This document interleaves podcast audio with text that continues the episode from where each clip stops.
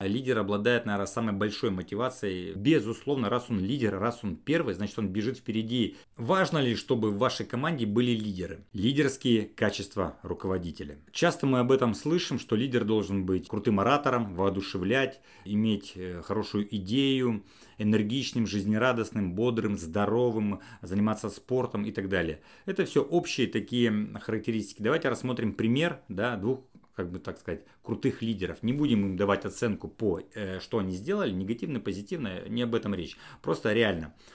Есть Сталин, есть Гитлер, да? Гитлер очень крутой оратор. Однозначно крутой оратор, который поднимал на массы, очень хорошо умел заводить публику. Ему противоположность Сталин, он не такой крутой оратор. Он говорил тихо, спокойно, с акцентом, там, ну, бывает без акцента, да, то есть абсолютно две, два разных лидера. Но это два мощных лидера, которые вели за собой миллионы людей, миллионные армии, там, ну, была война и так далее. Так вот, э, к чему это говорю? Это говорю к тому, что эм, у лидера, у лидеров, которых я знаю, которых я касался, читал книги, видел, э, лично знаком, да, и четких критериев такого нету. Но есть объединяющий момент. Объединяющий момент это безусловно, раз он лидер, раз он первый, значит он бежит впереди всей, так сказать, толпы, да, всей команды, он знает, куда бежать, и он увлекает за собой. То есть наличие цели у лидера, э, наличие цели у человека, это выделяет его как лидером, и он увлекает за собой. Это первый критерий, по которому можно сказать, что человек действительно лидер. Раз. Кстати, у меня есть отдельное видео о том, как правильно ставить цели – Ссылка в описании. Второе качество лидера – это, безусловно, решимость и способность доводить дело до конца. То есть а, лидер обладает, наверное, самой большой мотивацией в любом коллективе, в любой команде. Соответственно, кто-то, может быть, немножко просел по мотивации, кто-то уже там впал в отчаяние. Соответственно, вот задача лидера как раз таких людей возвращать обратно, мотивировать, чтобы быть как, э, ну, как Чапаев на коне, который бежит впереди. Соответственно, все, чтобы за ним бежали и видели, э, что это реально, это возможно и нужно продолжать движение. Это, то есть, увлекать за собой и мотивировать людей, которые отстают. Ну и третье качество базовое, это, конечно же, уверенность. То есть, уверенность э, в том, что результат будет достигнут, э, отвергает все другие варианты, что это не сбудется, соответственно, и его не переубедить.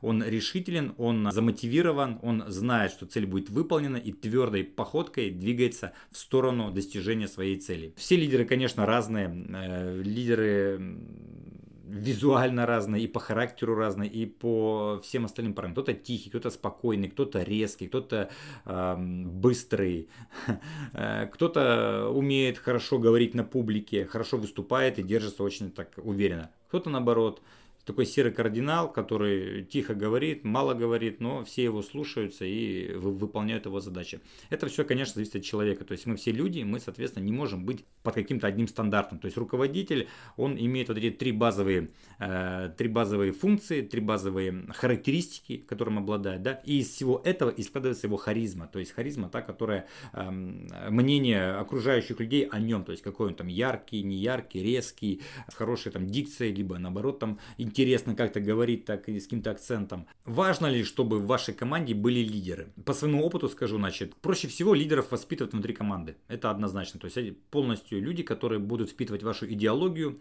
ваши привычки, ваш продукт понимать, вашу аудиторию. То есть они, естественно, понимая все ваши бизнес-процессы вашей организации, они будут э, полностью обучены, понимать, что будут знать, что улучшить. И это лучшие, так сказать, топ-менеджеры, которые вы можете вырастить. Но это реально долго, сложно и ну, не факт, что еще вырастите. Да?